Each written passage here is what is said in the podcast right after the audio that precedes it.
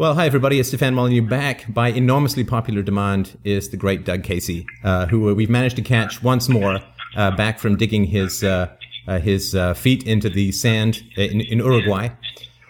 And so thanks so much for taking the time, Doug. It's great to chat with you again. Uh, pleasure to be here, Stefan. I'm almost always in Argentina, but the last time and this time you've accidentally caught me uh, looking at the ocean here in Uruguay. But uh, anyway, it doesn't matter. So what, uh, what are your thoughts on this recent uh, budget, quote, showdown, where the numbers being tossed around just seem entirely too ridiculous for words? They're talking about cutting four trillion dollars over ten years, which will probably never happen. But at the same time, they're adding another ten trillion dollars to the debt. Uh, it just seems like a weird exercise in financial illiteracy. Uh, what are your thoughts on this situation? I would, um, at this point, I think the situation is totally and absolutely out of control. The U S government is like a gambler on tilt, where it's no longer thinking, there's not even an appearance of thinking rationally or, or clearly. Uh, I mean, the the, the the dollars can be created by the hundreds of billions or trillions out of thin air, and they are, and they're spending them willy-nilly to patch up every any of the hundreds of leaks in the sinking ship. So uh, I, I think things are going to get really, really interesting over not just not just the not just the next ten years, because they're talking about cutting. I, I I I I don't know. I mean, there's so many proposals, like thirty-one, thirty-one billion, or maybe sixty-three billion a year for the next ten years, or or maybe. What is it, eight billion, ten billion over the next? These are meaningless numbers. The situation is completely out of control, and I, I just don't know how this is going to end, except to say I don't see any way, except it can end extremely badly. Well, I think that's right. I think that the uh, the dependent classes are going to be cut loose to the uh, uh, to the detriment of. I think you wrote recently about how if the government loses or gains hatred of the people, uh, things can get very badly very quickly, particularly in a well-armed country like the U S. Yeah, I, I wonder if the U S. You know, the interesting thing is that uh, throughout the Arab world, these governments have been delegitimized in the eyes of the people, or at least the current rulers have been delegitimized in the eyes of the people. It's not just a question, uh, perhaps at this point in the Arab world, of, well, we need somebody different and better. Maybe there are groups of people there that are starting to think that the whole idea of having a nation state Uh, is a bad idea. Take Libya, for instance, where uh, it, it, it's not a country. I mean, these people share a language, Arabic, but they're all members of different tribes. And, and, and, and this idea of Libya is a completely artificial construct. And this is true of most of the nation states in the world, frankly. And I wonder if in the U S, Uh, the idea of a government in Washington, D C isn't going to start to be delegitimized, and you're not going to start feeling centripetal force. In other words, what I'm saying is, as this gets more and more out of control, uh, I can't feature a young Hispanic male in California wanting to pay up half of his income to subsidize some old Anglo white broad in Massachusetts. He's not going to want to do it. And uh, I I think it's possible over the next X number of years that the U S is going to start flying apart into different entities, actually. Yeah, I think that's inevitable, and the the, uh, the demographics are very clear that uh, you white children in the U S, the numbers have fallen. Uh, excuse me, one sec.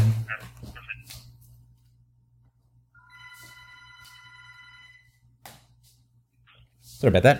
Yeah, the uh, uh, in the U S, the uh, numbers uh, of uh, white children have fallen enormously uh, over the past uh, few years by a, a few million, whereas, of course, the numbers of black and Hispanic children have risen proportionately, and uh, the U S would actually be in a European-style demographic decline uh, if it wasn't for immigration and for minority births.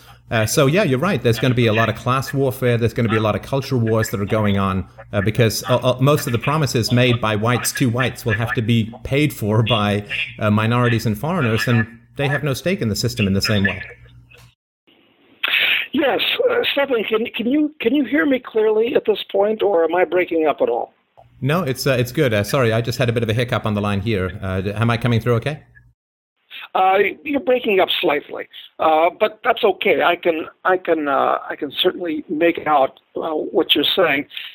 Yeah, you know, this is um, actually kind of an interesting subject. In um, in um, Arthur C. Clarke's uh, excellent uh, book, which he wrote not so long after World War Two, called Childhood's End, he actually made a, a prediction in that book that people were going to largely stop reproducing uh, in the, in the uh, generations after World War Two.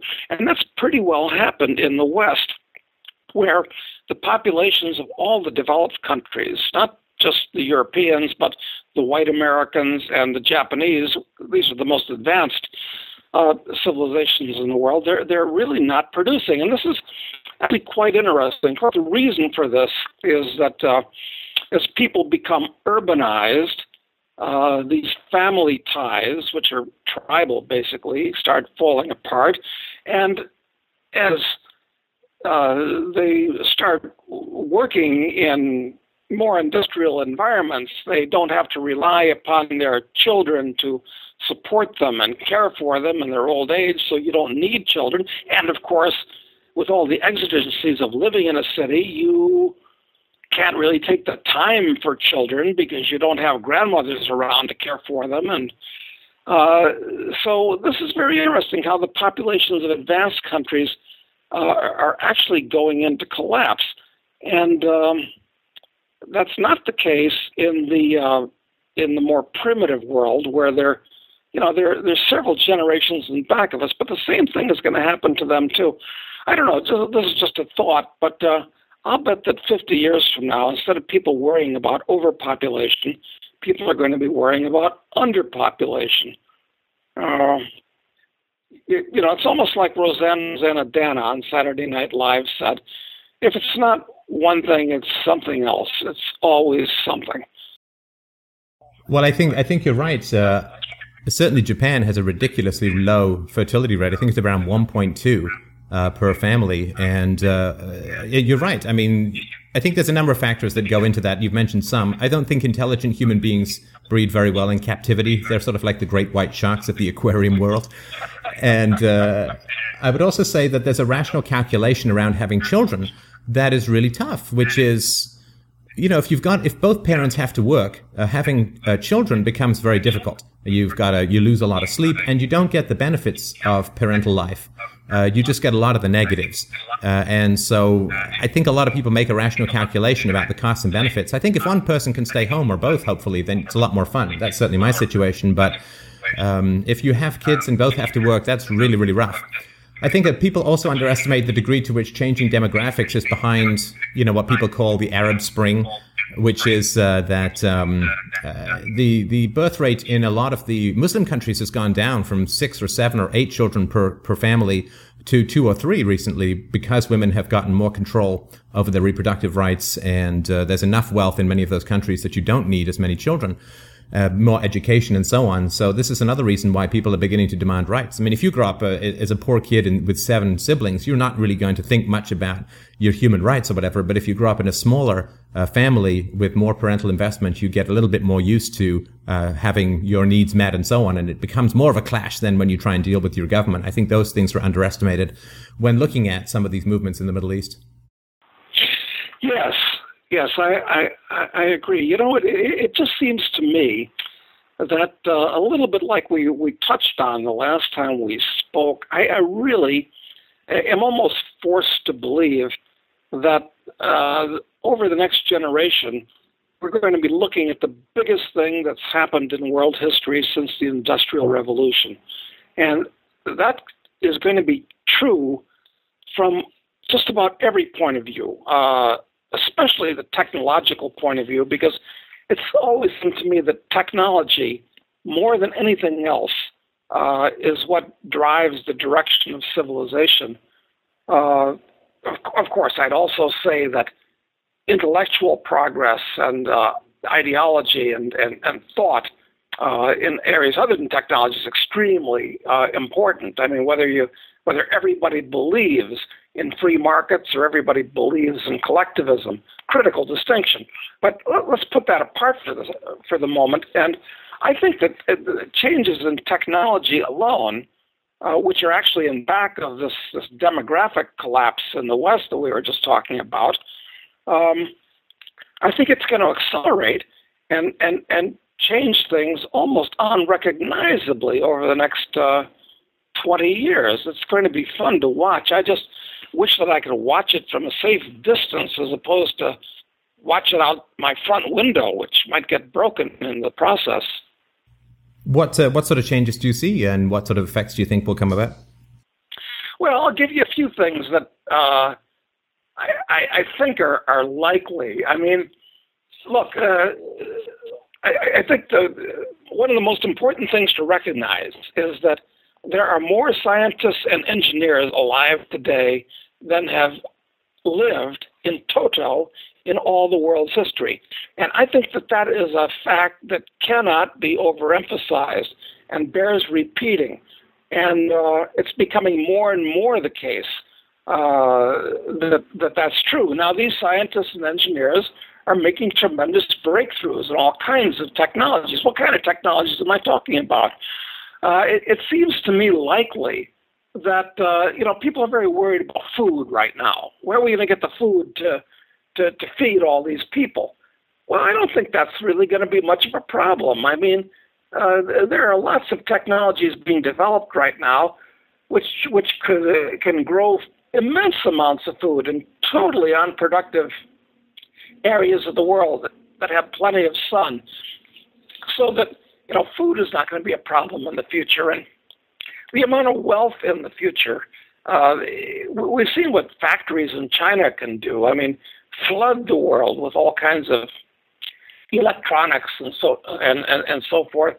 But, in, you know, already three D faxes are being developed so that you download the software into a, a machine in your home, and it will create parts or create whole items of anything you want right in your home, custom made. You know, so that in, in robotics, you know, Moore's law is a real thing, and uh, it's it's it, it, it, it seems very clear to me that people are not going to be living uh, to go to work in a factory at all in the future. It's basically robots that are going to do this. The, the amount of wealth, I mean, with nanotechnology developing, forget about worrying about resources like oil and will we have enough copper. Uh, it's going to become, in the very near future, possible to, to fabricate uh, high-density energy fuels like oil uh, out of their raw component atoms. So, I, and I really think we're on the threshold of this. You know, Ray Kurzweil, uh, who's certainly somebody that I think you'd love to get on this show, has uh, said that we're on the we're, we're approaching the singularity. Uh, it's a point that in the future where there will be before the singularity and after the singularity, and I, I think we're almost on the cusp of it. So, you know, I'm extremely very optimistic for the future. I'm just worried about the next twenty years. Right. No, I think that's a great way of putting it. Now, you've recently talked, this is a few a few of the questions that have come on, uh, in from our listeners uh, from the last show. You've talked about, the, um, of course, the catastrophe, catastrophes in the U S, and I have a fair number of non-U S listeners, um, particularly some people in Canada were Uh, asking about some of your predictions for the housing market. There have been recent studies uh, that have shown that the Canadian uh, Housing Corporation, which is sort of the Fannie and Freddie of Canada, uh, is sort of overextended and has a lot of risky loans. Up to a third of the loans could be considered risky, if not toxic. What are your thoughts about uh, the um, the real estate market in Canada? Because you recently wrote that that, like China, may be in a bit of a bubble. Yeah, well, it's not only Canada and China, but I'll, I'll put my finger on a third country that's in a bubble, and that's Australia. So in any of those three places, if you have a piece of real estate, find a bid and hit the bid. because, you know, increasingly markets are becoming internationalized, and um, I, there's no real reason for market for, for the real estate market in Canada to be much more expensive than the market in the U S. In fact, most of the time, in the not-so-distant past, Canada was much cheaper than the U S. So, you know, free investment advice is worth what you pay for it.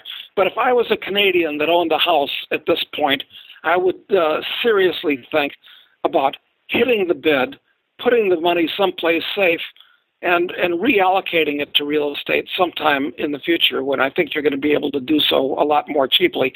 And that's in addition to the fact that all over the world, interest rates are being artificially suppressed by these governments for all kinds of reasons we could talk about. And interest, high interest rates are the enemy of fixed assets like real estate. Interest rates are going up, up, up uh, over, uh, for, over the next ten years. And that's going to put the final nail in the coffin of real estate, uh, even in Canada. So, um, no, forget course, about uh, it. I, I, yeah, no, and in, in Canada, of course, given how I think ninety percent of Canadian trade is with, with, with the U S, once the U S hits its uh, black hole of, uh, let's say, capital reallocation, uh, Canada's, um, the value of the Canadian dollar, the value of living in Canada is going to be, I think, significantly lowered. Would that be a fair assessment, do you think? Uh, yes, uh, exactly. And the other thing is you cannot count on the current resource boom to uh, maintain the, the levels where it is. I mean, everybody's complaining. Well, of course, the reason why raw commodity prices, which is what Canada basically lives off of, is raw commodities, agricultural and mining and so forth, uh, and oil. Uh, One of the reasons that these things are as high as they are is because that's where bubbles have been inflated by the creation of all these trillions of currency units. But the best cure, monetary factors aside, for high commodity prices is high commodity prices. And uh, they're going to come down, and that's not going to augur wealth for Canada. So uh, I like Canada a lot, and I lived there for years, but uh, I would not own a house in Canada at this point. In fact, in fact, I'm not sure that there's any place that I'd really want to own a house, because nothing is cheap in the whole world today. And uh, that may sound like an odd thing to say, but uh, it's really rather anomalous, because there's almost always some place, well, maybe things are getting cheap in places like Uh, like uh, Marrakesh, Morocco, where all the Europeans are exiting wholesale from there and trying to sell their houses and fire sale them. That's interesting. Uh, things are cheap in Cairo, Egypt right now, where which actually might be an interesting real estate speculation building up. But uh, uh, this is not a good time to own uh, for, for capital gains property. It's uh, the whole world has been bubbleized. Yeah, of course, in the free market, there should be pockets uh, of, of up and down everywhere you go. But when all governments are involved in this uh, monetizing of debt, uh, you do end up with it. It's a worldwide bubble. And of course, the longer that goes up, the harder it falls. And um, you're right. It is a, it's a scary time to find a safe place for your assets these days. Yeah, it is. I, I mean, I, I hate to say this, and I, I'm sure I mentioned this the last time, and I hate to say it again. Because with gold, it, it hit another uh, new all-time high today, and I hate buying things after they hit new all-time highs, uh, especially after they've been hitting new all-time highs for the last, or going up, let's say, for the last ten years. But uh, I still don't know of a better place to be than gold, and I I, I hate to say that. Uh, yeah, it seems, it seems ridiculous to say. It's like saying buy, buy U S property in two thousand seven, but of course the value of gold is, I think, reasonably measured relative to the value of fiat currency, which is declining. Those the, the, the decline is suppressed at the moment, but it's declining in real terms all over the world. So it is a weird thing to say, but yeah, relative to the amount of money that's been pumped into the economy through this uh, counterfeiting schemes of governments, uh, I think there's room to grow. Yeah, I, I, I think so. And because, you know, gold is, is liquid, and, you know, the five reasons that Aristotle gave in the in the fourth century B C why gold is money are exactly why you want to hold it today. It's not in a bubble, in my opinion. Most people don't even I can't even find it on the periodic table, uh, much less own any of it. But uh, it, it's durable, very important. It's divisible. It's convenient, uh, high value. It's consistent. One piece is like every other piece. It's not like diamonds, which uh, you have to be an expert to appraise. And it's useful. It's increasingly a high-tech metal. So, no, that's why it's money. And I think it's going to be reinstitutionalized as money in the future uh, when the current system collapses. And I'm afraid it is going to collapse. Yeah, well, there's there's no. I, I think it's too late for a soft landing. Uh, I think it's too much of a nosedive. Uh, I just hope there's enough parachutes for the wise to uh, to have a soft landing individually. But yeah, I think as far as I mean, look at the the, the debt to G D P ratios of the Western countries, uh, of the disaster that's now hit Japan after twenty years of a soft recession, uh, the uh, absolutely out of control spending in the U S government, the fact that they've gotten involved in another conflict is just completely astounding uh, to me. Uh, it's like watching a gambler who's down to his underwear betting his underwear. Uh, it's just completely ridiculous. Uh, but and I certainly wasn't expecting it. But I guess there's no end to the pred- predatory uh, hunger of the military-industrial complex. Oh, it, it is incredible what they're doing uh, in in Libya. But but this is still just uh, an appetizer, because what's going to happen when uh, Syria blows up? And that's not even the important thing. The real important thing is what's going to happen when that corrupt theocracy in Saudi Arabia falls apart. I mean, that's the big one. And in Saudi Arabia, it's got about the youngest population uh, in the world. I mean, half of the population are kids under twenty-five, just exactly the age when, you know, they'll turn on uh, the Rolling Stones' Street Fighting Man and go out and make it happen. And there's really no news from Saudi Arabia at all at this point. It's almost like there's been a, uh, a, a, a subtle news blackout from Saudi Arabia about what's going on in the Arab street, as they say. Uh, and, of course, Yemen, which is just to the south of, uh, of Saudi, uh, and... you know, it's happening there. So when so when it blows up in Saudi, there's no way of telling what's going to happen. That could that could be the that could be the fourth war the U S will definitely get involved in then. Oh, no question. And I think the reason there's a news blackout on Saudi Arabia is looking at any of Saudi Arabia's human rights record, particularly in relation to women, blows up the entire Obama story that they're interested in the welfare of uh, of Middle Eastern citizens. I mean, you can't look at Saudi Arabia and then look at the story about going into Libya and, and think that there's anything objective or true about the moral justifications for the Libyan inter- intervention. No, it's a gigantic, uh, hypocritic fraud. It's absolutely disgusting. And, you know, for, for Obama and, and his shills to say the things that they do and think that anybody outside of the United States, certainly anybody in the Arab world, believes any of that nonsense. I mean, it's it's just laughable. These people are, are it's like they're cut off from reality. So it's amazing to me. Yeah, and the news that came out recently, which I've only found on the internet, that uh, according to the Freedom of Information Acts that have extracted some of the information from the Federal Reserve, that they actually bailed out a bank owned by the Libyan government uh, not too long ago. Uh, it's truly astounding. You know, first we fund them, then we fight them. I mean, it's a typical late empire scenario. I know. It's it's simply completely out of control at this point. Uh, it, it, it's a it's a headless organization. It's like a it's like a gigantic octopus that. Uh, all these tentacles are someplace that the tiny little brain can't can't control them anymore. It's um, no, this is just fascinating to, to watch, actually. But that's one of the reasons I like being here in in South America. Is this place is kind of out of the eye of the storm.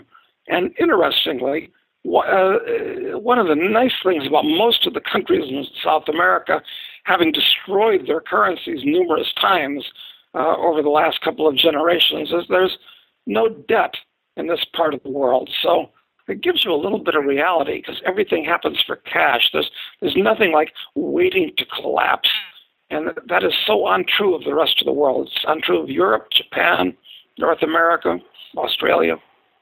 These places are full of debt.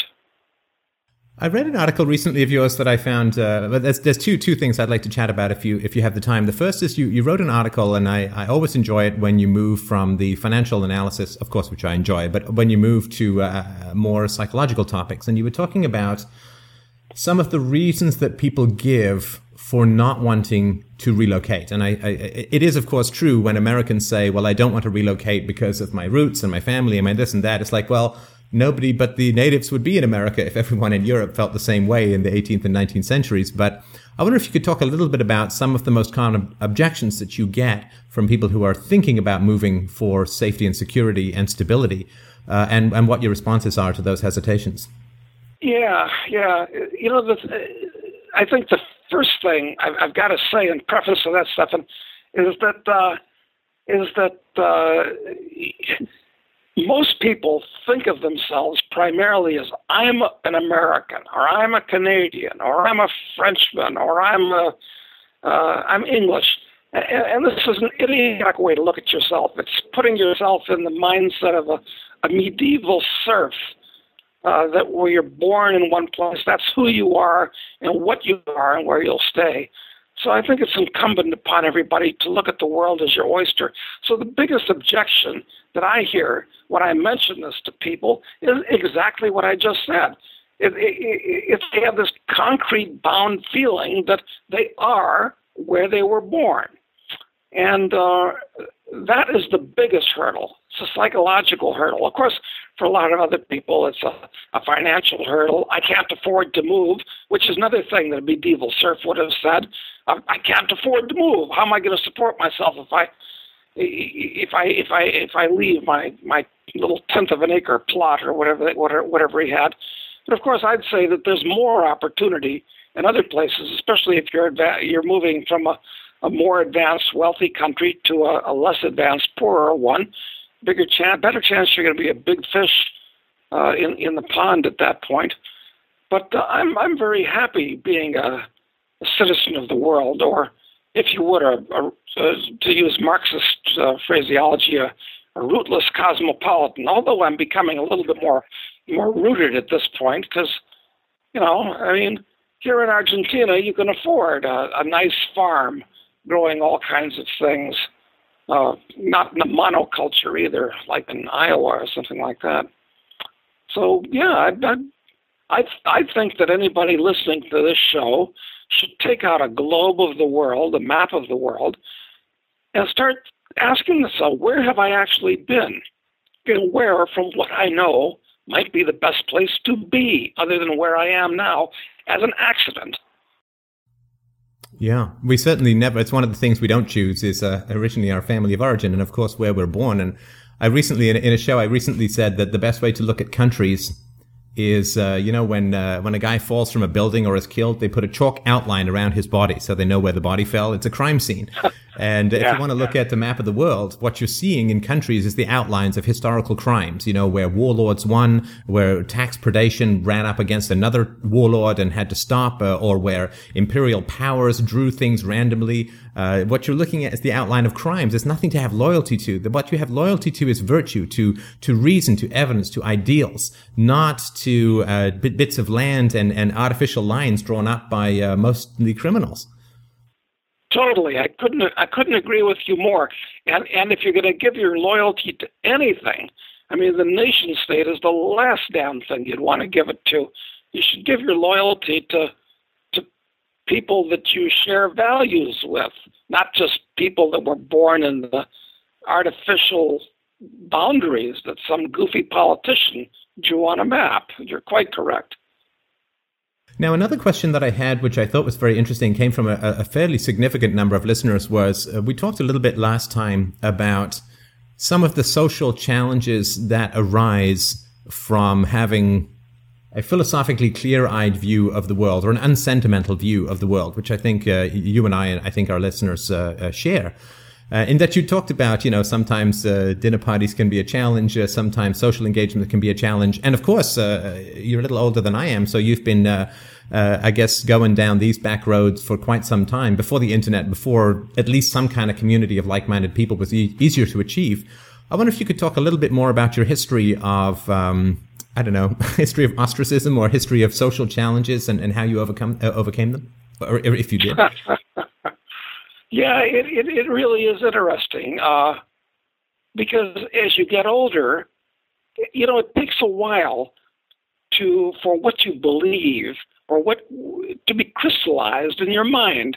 And in ex- apropos of what you're saying, uh, perhaps the first time this happened to me really was when I was reading uh, Ayn Rand's book, The Virtue of Selfishness, when I was about uh, I was about twenty-three, something like that, after I got out of college.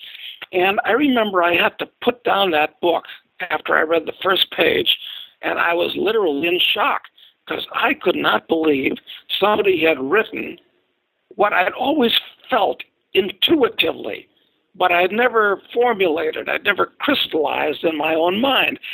And of course, from that point forward, it became more and more problematical to deal with people at large. Now, not that I have any trouble dealing with people at large, I don't. But the problems arise when you talk about anything other than the weather and the state of the roads, and when you talk about philosophy. And that's where you find that people either don't have thoughts, or the thoughts that they do have are those that have insinuated themselves into them from uh, all kinds of ridiculous popular sources like the schools and, and the media. And then they defend reflexively these these these, these stupid, counterproductive, uh, generally collectivist and statist thoughts that they have. And I don't get into arguments with people, but it makes it hard to relate to them as a person if you can't break through that shell and get them to think as a human being as opposed to a programmed automaton, uh, a product of some system. So, um, well, it is interesting. So, yeah, sure. As time goes on, I've become much more selective in the people that I associate with, or for that matter, that I can associate with, at least if I'm going to associate with them and talk about anything that's important, you know, uh, as opposed to weather and sports. Anybody can talk about that and have a good time, but that's a complete waste of time. I'd rather read a book. So, um, yeah, it, it is problematical, uh, Stefan. You're you're you're you're quite correct. I'm I'm sorry that I'm talking to you. You're you're in Toronto, aren't you? Well, actually, uh, I have uh, listened to, to your advice most closely, and uh, I'm actually scouting uh, locations, so I'm out of the country at the moment. So, uh, yeah, oh, thanks again are, for that are, advice. Are, I really appreciate that. Are, are, you, able, are, are you able to, to reveal this undisclosed location or uh, not? Not, not, not at the moment. I'm still, I'm still sort of beating the bushes uh, to, to see what opportunities are around. But uh, yeah, I've been, uh, I've been quite, uh, quite uh, taken to heart what you talked about in terms of uh, of rolling around. So I am. Uh, yeah, I've taken the family and we're having a, a look-see uh, at some other places. So, um, uh, but yeah, I'm, I'm based in Canada at the moment for sure. Oh, that's fantastic, because I know you, you made the chicken run from South Africa years ago, right? Well, yeah, I was, my, my father lived in South Africa and uh, I visited a number of times. Uh, but uh, yeah, he, he left South Africa to go back to Ireland some years ago. And uh, so, yeah, we uh, my mother's German. My father is Irish. Uh, I grew up in I was born in Ireland. I grew up in England, lived in Africa for a bit, came to Canada. So I think for me, it's a little harder to say I've got roots in, in a place. Uh, so I'd much rather choose where I live than just sort of have been deposited there by circumstances that just seems a bit inert to me. So uh, the financial challenges that are coming uh, are a bit of a fire to the butt to to sort of get myself out there and figure out, you know, if I could choose, which I can, uh, where I want to live. Uh, that just seems a little more self-defining than, oh, well, the sands of time, the the, the tide of time washed me up here, so I guess I'll I'll make a house. That just doesn't seem very yeah, self-directed. Right, right. Well, you're you're very um. You're very fortunate not having U S citizenship, because that means that wherever you go, you're not going to be a, a tax slave to the U S government for the rest of your life until you renounce it. This is, I presume most of your listeners are Americans, just because it's, and, uh, you know, I mean, no matter where they go, they're legally obligated to file that return every year. Uh, Yeah, they, uh, you know, the, the, the land that fought uh, initially to the death again against a one percent tax, now keeps a very, very tight leash on its tax livestock, which is a pretty humiliating and difficult place to be. And it's so hard, you know, when I say to people, you know, a hundred years ago, there was no such thing as a passport. You could just go pretty much as you pleased, uh, just about anywhere in the world, and, and you could work and you could drive and, I mean, oh, not drive, but drive a horse, I guess. But it is really hard for people to understand just how enclosed we've become, uh, how penned in we've become. Uh, and of course, what happens is people in charge always prefer for us to live in soft enclosures, right? So if they ban us from leaving, then we get depressed and we don't want to work, and we, we realize that we're in this kind of cage. But they do all this soft stuff, like they'll give you patriotism and stirring flags and, and anthems and sports to make you feel like you want to stay. And then there's all these soft restrictions, like you can leave, but you have to come back, or you have to pay taxes, or you can't take this much money out. So it's like there's a very soft gate, but it's very firm. It's it's pretty much insurmountable for most people. But it, it's not like you, you, it's not like you're banned from leaving, but it's just so so much discouraged that you feel like, okay, well, I guess I'll stay, as if it's a choice. But uh, I wonder what the world would look like if we had uh, really a free market uh, in movement, as well as in, I guess, a few goods that still float around relatively uh, in the free market. Oh, God, exactly. And, and that gate is closing all the time because, you know, even in the sixties, when I was a teenager, uh, I remember a couple times I flew from Chicago to Washington, D C, and I put my a, a pistol and a rifle in the overhead compartment of the plane, and there I was, just a kid with with a couple of guns, and I didn't think twice about it, and nobody else did either. And you know what would happen today? You can forget about it. Oh, you wouldn't be you wouldn't be seen again this side of eternity. No, my God, I'd, I'd, I'd, I'd, I'd probably wind up in Guantanamo or something like that. And you know, it's it, it's funny. You know, if you travel internationally and uh, you enter the U S, it used to be. Uh, when you fill out that little form that you have to hand to the immigrations guy, it used to say, what country are you coming from? Okay, and you put down France or whatever country you're coming from. And then about five years ago, it, it started asking you, what are the last four countries that you've come from? And now on that form, it's list all countries that you ha- have been to since you were last in the U S. And, of course, if you lie on these forms or make a mistake, you're subject to prof- prosecution. So, I mean, it's just one of a thousand things. It's, it's Kafkaesque. And I, I, I really, one of many reasons, I think this the whole system is going to come to a breaking point. I mean, it's very much like could have happened back during the last crisis, which happened at the tail end of the seventies and the early eighties.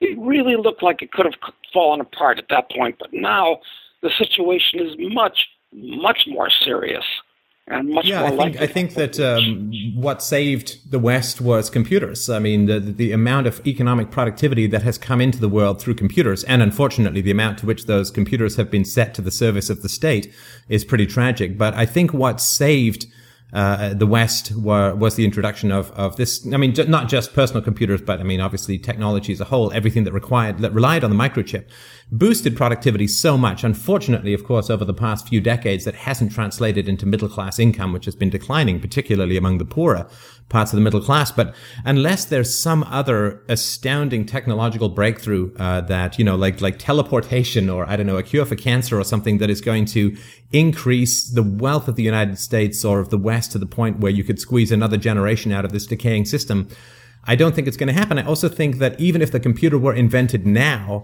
it would not be able to spread as quickly because there's so much less free market now than there used to be. So even if there is some amazing productive thing that's invented that nobody can predict or imagine, I'm not sure that it would have the kind of entrepreneurial spread that past technologies would have had in time to save what's coming. So I think, yeah, I think we're definitely on the, uh, there's no up button on the, uh, on the elevator anymore.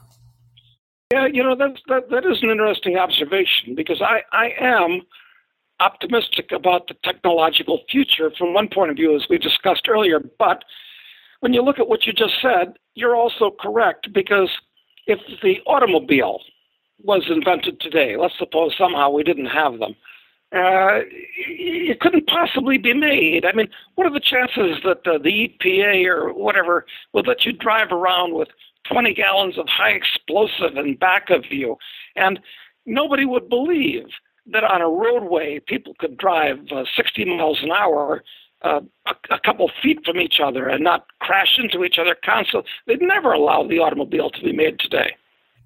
No, and they would never allow you to drill for the oil necessary to power it or transport it or whatever. And I mean, some of this is good. I was just uh, at a restaurant uh, last night, and I saw a little girl. She had, um, you know, she was a she had a bike out front, and she had a, a helmet, and she had elbow guards and knee guards, and I don't know. I'm sure it was the case for you, but when I was a kid, I mean, none of that stuff was around. You just no, you no, prayed you didn't no, get a no. concussion. I think our focus on safety has been right, great in right. some ways, but it's become pretty crippling economically for uh, adults. So you know, it's it's one thing for kids to put them in this suit of armor when they go bicycling, but it's another thing to restrict just about everything adults do because there may be possible negative consequences to some species or some individual somewhere. So, but but that having been said, I mean, the collapse of the Roman Empire produced a fair amount of economic and civil freedom in Europe. Relative, I mean, so many of the serfs were were drafted into twenty years of military service in the in the um, uh, in the Roman Empire, and when that ended, okay, you had serfdom, but you didn't have twenty years of military service, which would most likely get you killed or you'd retire with horrible wounds to live out a short life with twenty acres. So, you know, when these things collapse, there is an extension of liberty that uh, that happens, which, you know, given the technology and given what's possible now, I think will probably produce a, a renaissance or a resurgence of uh, of un- the entrepreneurial spirit and so on. But I don't think that's going to happen before the crash. And I think people have to go through that so that it's like the drunk hitting bottom. He has to go through that. So he just stops uh, hitting the bottle for once and for all. And I think we kind of have to go through that. It's going to be pretty ugly, but it will be, you know, like how Europe had to go through two world wars to stop making war on each other. I think that's just, unfortunately, if you don't learn through reason, you have to learn through bitter experience. And that just seems to be where we're heading, I think. I'm not even sure they've learned that lesson yet, because what happened in the Balkans after the collapse of Yugoslavia, I mean, uh, you think that the wars, uh, yeah. people They'll in the Balkans would have learned, but, but they didn't, so...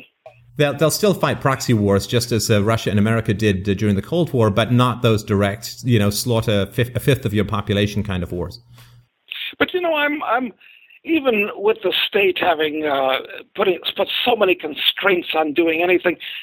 I, I, I still like to be optimistic, if uh, notwithstanding the fact that I have a very gloomy scenario for the next uh, generation, uh, but cautiously optimistic, because let's think the computer revolution, that uh, you know the, the, the state is controlling uh, as much as they can, and they're using it against uh, uh, the citizenry to the greatest extent possible. But I, uh, the bright side I look at is that... Uh, Uh, any group of teenagers uh, today can turn into hackers that could actually destroy most of the world's militaries who rely on centralized computers at this point. So, you know, this is uh, this is kind of the bright side. Yeah, and certainly if you look at things like WikiLeaks, this is the first time in history where propaganda has a noble and effective enemy in the internet. And I think that is uh, it's going to be very interesting to see. It's very hard to hide what is actually going on uh, in the war zones and so on. And the last time this happened, to some degree at least, was the nightly news broadcasts from the, from Vietnam with, with Walter Cronkite, where people actually got to see what what war looked like. But yeah, the technology, it is a race between the fascistic aspects of it that lo- are so loved by those in power and the anarchic aspects that expose the, the those in power so often that it's, you know, we don't live in that kind of monoculture of propaganda that, that you and I grew up in, where you really only ever got one side of the story. And now there's really a multiplicity, and I think that will be to the advantage of freedom in the future. But that's not going to do much to avert what's coming financially in the short run. But I think it is going to give people a pretty fair view of what's going to happen in the long, of, of what the, the way the world works and how it could be improved. Yes, that's that's right, and and at least cyclically, I think the story is is is going to have a happy ending. But what most people, even that think about these big themes and kind of the flows, ebbs and flows of history and so forth, forget is that you want to make sure that you personally and your family personally are, are not adversely affected by these things. And I don't think uh, even if even people that watch these things and pay attention to what's happening are, are not putting themselves in a position uh, financially and physically to not be adversely affected by these changes. It's uh, a pity. Yeah, Sam, so, so one of my listeners, uh, it's an extreme metaphor, but I thought it was a, a good analogy. He was saying that are we sort of like Jews in Germany in the nineteen twenties and the nineteen thirties, where progressive waves of danger signs kept accumulating, but uh, so many people just like, oh, you know, it's going to be okay. We'll cross our fingers. This will pass. Uh, and, you know, sometimes that, that is the case. Uh, sometimes that is the case, but uh, sometimes, and I think this is one of those times, it's really not. So it's an extreme metaphor, but it is something to to be reminded that the, this, the mathematical signs are all very clear. That which cannot continue will not continue. And uh, so I certainly appreciate the work that you're doing. If you want to just make sure you, you mention your website so that people can, uh, can visit you and uh, sign up for your excellent newsletter and get, I think the wealth of the information that you provide uh, is great. It, is it casey research dot com? Yeah, it's casey research dot com, and we have three three publications, but the one that I do weekly is called Conversations with Casey, which we cover a different subject every week, so people can sign up for that. It's free, and we just send it out to you every week. So I'd urge people to to do that, because uh, I want to... Um, at least indirectly, get on side with more people that see the world the same way. Because if we don't hang together, we will hang separately. Absolutely. Well, listen, Doug, thank you so much. It's always a great, great pleasure to talk to you. I really do appreciate your time, and uh, hopefully we can do it again. Thanks, Stefan. Same to you. Thanks so much. All the best. Bye.